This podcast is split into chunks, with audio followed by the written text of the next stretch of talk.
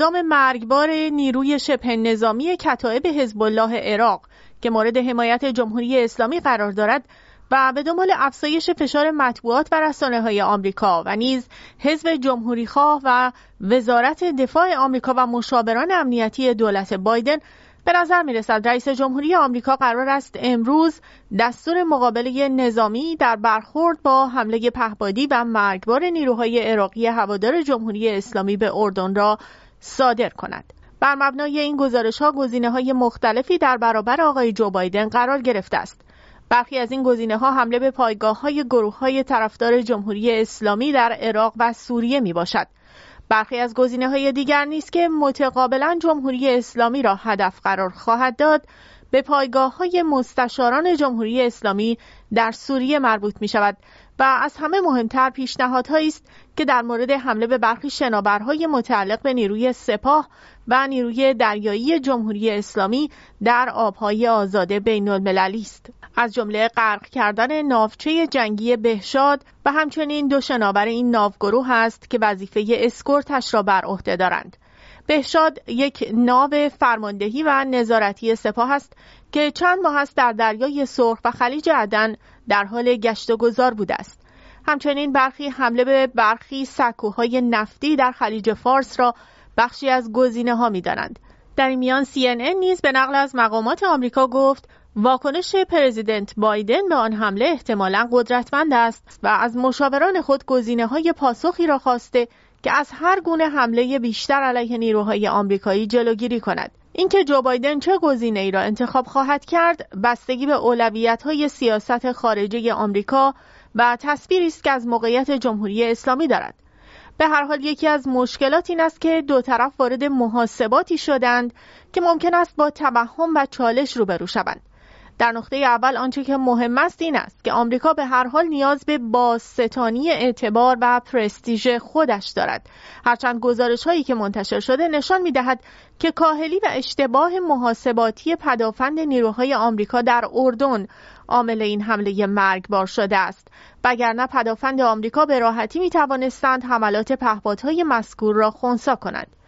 این اشتباه فاجعه بار در حالی رخ داد که یک پهپاد آمریکایی در حال بازگشت به پایگاه بود و پهپاد عراقی در ارتفاع پایین در حال پرواز بود و به اشتباه شناسایی شده و مجوز عبور به آن داده شده است. در نتیجه هیچ تلاشی برای سرنگونی آن صورت نگرفت و این پهپاد بدون هیچ گونه درگیری به پایگاه برج اصابت کرد. این حمله پهپادی بیشترین خسارت را به اتاقکی که سربازان در آن خوابیده بودند وارد کرد. ترکش های انفجار به اتاقک های اطراف نیز آسیب رساند اما شدت آن به مراتب کمتر بود. به گزارش رسانه ها در حال حاضر فرماندهی مرکزی ایالات متحده در حال بررسی دقیق این موضوع است که چرا پدافند هوایی نتوانست پهپاد دشمن را شناسایی و سرنگون کند. علاوه بر این در میان آقای بلینکن وزیر خارجه آمریکا گفته جواب ما می‌تواند چند سطحی و در یک بازه زمانی ادامه دار و روش های متعدد باشد. بلینکن همچنین در مصاحبه خبری خود در قطر گفته از سال 73 تا به الان هیچ وقت خاور میانه چنین موقعیت حساسی نداشته و گفته است که ما با هر حمله برخورد خواهیم کرد. فضای عمومی رسانه ها و نمایندگان کنگره به شدت در صدد این است که دولت بایدن را تحت فشار قرار داده که بایدن حتما اقدامی کند که جمهوری اسلامی را به عقب بنشاند و صورت حسابی برای جمهوری اسلامی صادر شود تا جمهوری اسلامی با دست باز در منطقه عمل نکند. مشاوران امنیتی آقای بایدن هم کمابیش معتقدند که بایستی پاسخ قاطع داده شود. تا جمهوری اسلامی در ملاحظات آینده خودش این صورت حسابها را در نظر بگیرد. هرچند نیویورک تایمز به نقل از مقامات اطلاعاتی آمریکا گفته که در حالی که جمهوری اسلامی تسلیحات و منابع مالی و اطلاعاتی را به گروه های مقاومت ارائه می کند اما هیچ مدرکی داله بر تصمیم گیری این کشور برای حملات وجود ندارد و این به این معنی است که ممکن است از حملات آگاه نبوده باشد. در این میان مقامات جمهوری اسلامی سعی کردند رابطه خودشان را با عراق نفی کنند نماینده جمهوری اسلامی در سازمان ملل ایروانی در نامه به شورای امنیت روز گذشته مدعی شده نامه آمریکا حاوی ارجاعات غیرقابل توجیه و بیپایه و اساسی است که مدعی شده گروه های شبه نظامی وابسته به نیروهای مسلح جمهوری اسلامی در اقداماتی علیه پرسنل و تأسیسات آمریکایی در عراق و سوریه دخیل هستند. به گفت ایران چنین ادعاهای بی اساسی را قاطعانه رد می کند. هیچ گروهی وابسته به نیروهای مسلح جمهوری اسلامی خواه در عراق، سوریه یا هر جای دیگری که به طور مستقیم یا غیر مستقیم تحت کنترل جمهوری اسلامی یا از طرف آن عمل کند وجود ندارد. به افزود ما نه مستشار داریم و نه نقشی داریم بنابراین ایران مسئولیتی در قبال اقدامات هیچ فرد یا گروهی در منطقه ندارد برخلاف این موضوع آمریکایی ها به این ادعاهای ظاهری بسنده نمی کنند.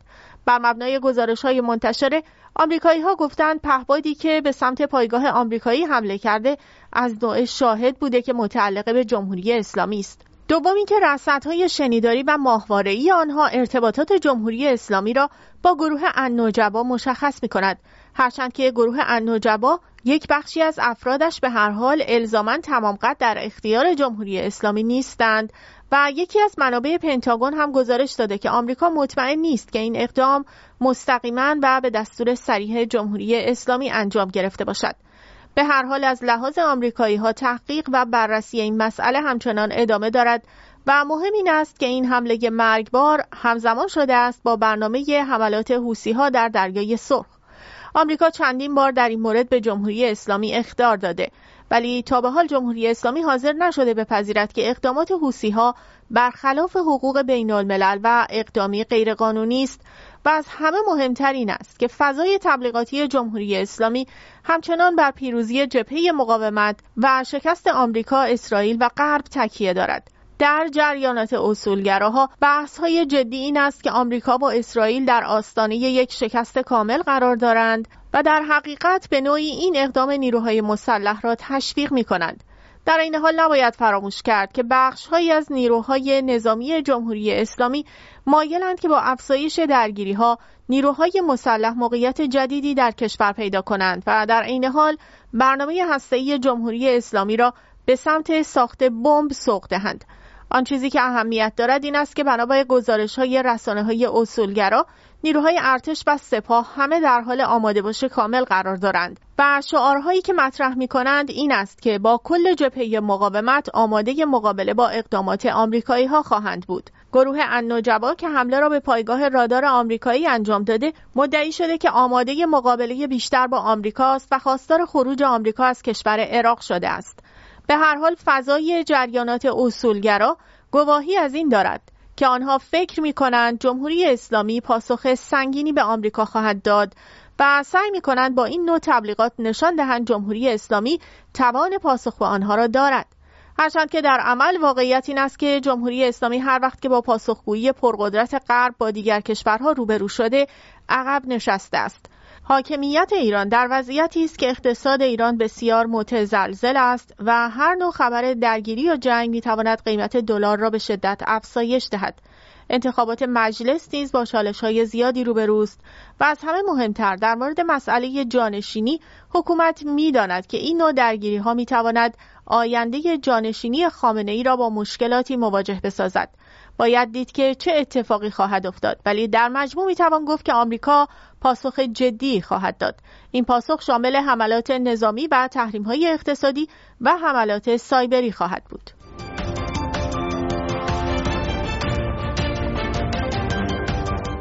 کارگران گروه ملی فولاد اهواز در پنجمین روز اعتصاب و تجمعات اعتراضی خود مقابل استانداری خوزستان و فرمانداری و بانک ملی اهواز دست به تجمع زدند و علیه بانک ملی شعار دادند. آنها معتقدند که گروه فولاد از وضعیت واگذاری این مجموعه به نفع خود و ضرر کارگران بهره می‌برد. کارگران گروه ملی صنعتی فولاد ایران در اهواز پیش از این نیز دست به تجمع زدند. آنها طی ماههای گذشته بارها دست از کار کشیده و اعتراض خود را به وضعیت موجود نشان دادند. این کارگران دیماه امسال برای چند روز متوالی با مسدود کردن و کنترل تمامی درهای ورود و خروج شرکت دست به تجمع و اعتصاب زدند. گروه ملی صنعتی فولاد ایران پیش از این زیر نظر گروه سرمایه گذاری امیر منصور آریا متهم پرونده اختلاس 3000 میلیارد تومانی اداره می‌شد. پس از تشکیل پرونده قضایی و اعدام او مالکیت شرکت به بخش خصوصی واگذار شد لغو پیمانکاری، مخالفت با خصوصی سازی، افزایش دستمزد مطابق با رشد تورم و مخالفت با فریبکاری و سوء استفاده بانک ملی از جمله مطالبات کارگران است. اما دولت رئیسی نتوانسته به این مطالبات پاسخ دهد. اعتصاب کارگران فولاد نشان دهنده بحران شدیدی است که حکومت ناکارآمد رئیسی با آن روبروست.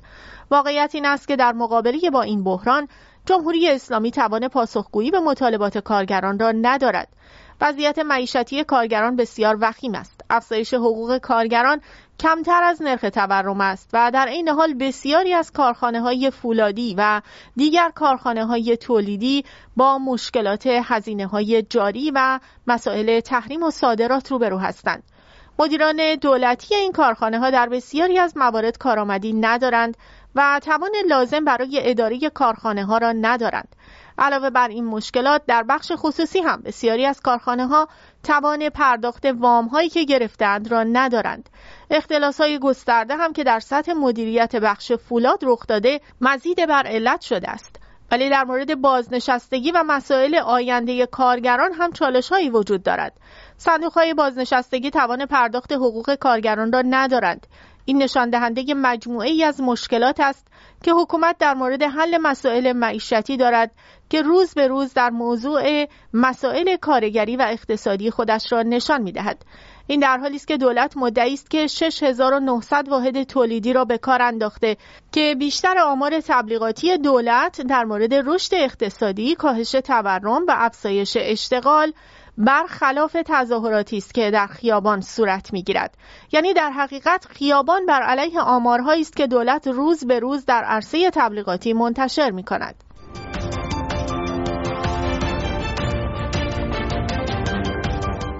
ابراهیم رئیسی گسترش عدالت و جلوگیری از دو آسیب سیاست زدگی و نگاه تشریفاتی به بانوان را از مهمترین معمولیت های معاونت زنان و خانواده دانست و گفت دینداری، حضور آگاهانه و تاثیرگذار، مسئولیت پذیری و نقشافرینی در عرصه های مختلف از مشخصه های بارزی است که انقلاب اسلامی از زن ایرانی به جهان معرفی کرده است. رئیسی که این سخنان را در نشستی با مسئول و مدیران معاونت امور زنان و خانواده ریاست جمهوری عنوان می کرد خانواده ایرانی اسلامی را نماد قدرت فرهنگی کشور دانست و تصریح کرد موضوع زن و خانواده در دولت مردمی نه یک مسئله بلکه فرصتی است که می‌تواند در سامان دادن به بسیاری از مسائل و مشکلات جامعه موثر باشد ابراهیم رئیسی تاکید کرد توانمندسازی زنان و توسعه مشارکت اجتماعی آنها در سطوح مدیریتی و همچنین استیفای هرچه بیشتر حقوق زنان مبتنی بر زیستبوم ایرانی اسلامی سیاست زیربنایی و مورد تاکید دولت است. وی همچنین همه دستگاه های اجرایی را موظف دانست که نسبت به ارائه کمک های فرهنگی، اقتصادی، سیاسی، اجتماعی و بین المللی به امور زنان و خانواده اقدام کنند. رئیسی گفت نگاه جمهوری اسلامی به زن نه نگاه ابزاری غرب به زنان و نه دیدگاهی است که برای زنان نقش و جایگاه اجتماعی قائل نیست بلکه نگاه سومی است که بر اساس آن زن هم می‌تواند در کنار مرد جامعه ساز باشد و در خانواده هم نقش اساسی ایفا کند. ابراهیم رئیسی همچنین از کاهش نرخ بیکاری زنان، افزایش صد درصدی رشد ورزش بانوان و مدالآوری آنها در دولت وی و تصویب لایحه پیشگیری از آسیب دیدگی زنان و ارتقای امنیت آنها در برابر سوء رفتار و همچنین تخصیص یک درصد اعتبار دستگاه ها به حوزه بانوان و توجه به توانمندسازی و ارتقای سلامت و کیفیت بخشی به زندگی زنان سرپرست خانوار اشاره کرد و این اقدامات را از جمله اقدامات دولت در حوزه زنان دانست. گرچه جمهوری اسلامی خود را مدافع حقوق زنان معرفی می کند اما آنچه که در عمل اتفاق افتاده محدود کردن بیشتر زنان در عرصه های مختلف و همچنین نادیده گرفتن حقوق زنان و عدم حمایت حقوقی از زنان در ابعاد مختلف و به ویژه امور خانواده بوده است. جمهوری اسلامی نه در حوزه اشتغال به معنای عام و نه در خانواده مدافع جدی زنان نبوده و عمدتا به شعار دادن اکتفا کرده است. گرچه برای زنان حامی نظام و همچنین زنانی که به لایه های اول نظام به طریقی متصل هستند شرایط بهتر بوده است و عمدتا هم جمهوری اسلامی همین لایه اول نظام را معیار ارزیابی قرار می دهد و با اتکا و اشاره به آنها مدعی است که شرایط زنان بعد از انقلاب بهبود یافته است. اما واقعیت این است که آنچه که بهبود یافته شرایط زندگی زنانه وابسته به حکومت است و نه کل زنان گرچه ممکن است برخی تحلیلگران تاکید داشته باشند که برخی شاخصهای مربوط به زنان پس از انقلاب تغییر کرده اما واقعیت این است که منتقدان معتقدند که بخشی از این بهبود به طور طبیعی نتیجه تغییرات جامعه و دوران است و ربطی به جمهوری اسلامی ندارد که آن را به پای خود می نویسد. اما در مقایسه با همین شاخصها در دوران پهلوی روند بهبود شرایط زنان متوازن و با سرعت پیشین نبوده است.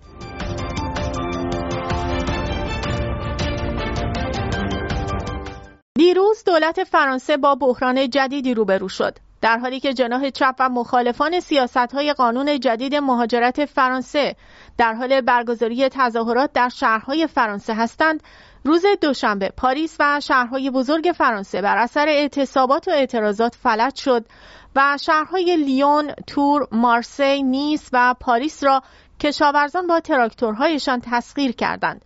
کشاورزان خواستار لغو مقررات جدید دستمزدها هستند.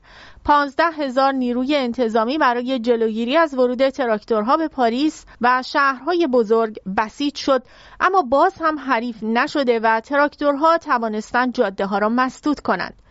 فدراسیون های منطقه‌ای کشاورزان و کشاورزان جوان خواستار محاصره پایتخت از ساعت چهارده شدند هشت نقطه مسدود در راه های اصلی دهها کیلومتر راهبندان ایجاد کرد. گابریل آتال نخست وزیر جوان فرانسه روز گذشته وعده داد که برای پاسخ به خشم کشاورزان به سرعت اقدام کند. او چند روز پیش برای آرام کردن کشاورزان با حضور در یک مزرعه کشاورزی و گرفتن عکس تبلیغاتی در مزرعه افزایش تدریجی مالیات بر سوخت ماشینالات کشاورزی را لغو کرد. با اینکه این موضوع یکی از درخواستهای کشاورزان معترض بود اما به فروکش کردن خشم آنها منجر نشد. آرنو روسو رئیس فدراسیون اتحادیه های کشاورزی فرانسه که بزرگترین سندیکای کشاورزی فرانسه است روز یکشنبه از دولت خواست که خیلی فراتر برود. او با کنایه به حضور نخست وزیر در زمینه کشاورزی به همراه خبرنگاران گفت روابط عمومی دوربین ها کاه بسته بندی شده و این جور چیزها مسئله ما نیست. او افسود که چیزی که ما به آن نیاز داریم اتخاذ تصمیماتی است که تغییراتی ایجاد کند. رئیس اتحادیه کشاورزان تاکید کرد که تا زمانی که این مطالبات برآورده نشود بسیج کشاورزان تمام ایار خواهد بود. در کنار مطالبات سنفی و اعتراض به کاهش دستمزد یکی از محورهای اعتراض کشاورزان فرانسوی اعمال مقررات زیست محیطی و منع استفاده از برخی محصولات خاص می باشد در حالی که کشورهای همسایه فرانسه مانند ایتالیا هنوز حق استفاده از آنها را دارند. همچنین وزیر کشور فرانسه روز یکشنبه با آگاهی از فراخان کشاورزان برای به حرکت درآمدن با تراکتورهایشان به طرف شهرها گفته بود که پلیس مانع بسته شدن راهها و نرسیدن مواد غذایی به فروشگاه ها و به فرودگاه های حومه پاریس خواهد شد. اما در عمل روز دوشنبه پلیس و نیروی انتظامی حریف کشاورزان نشد و حتی تراکتورها وارد پاریس شدند. به صورت همزمان رانندگان تاکسی ها نیز از اعتراضات کشاورزان حمایت کردند و تنها حاضر شدند بیماران را به بیمارستان ها برسانند.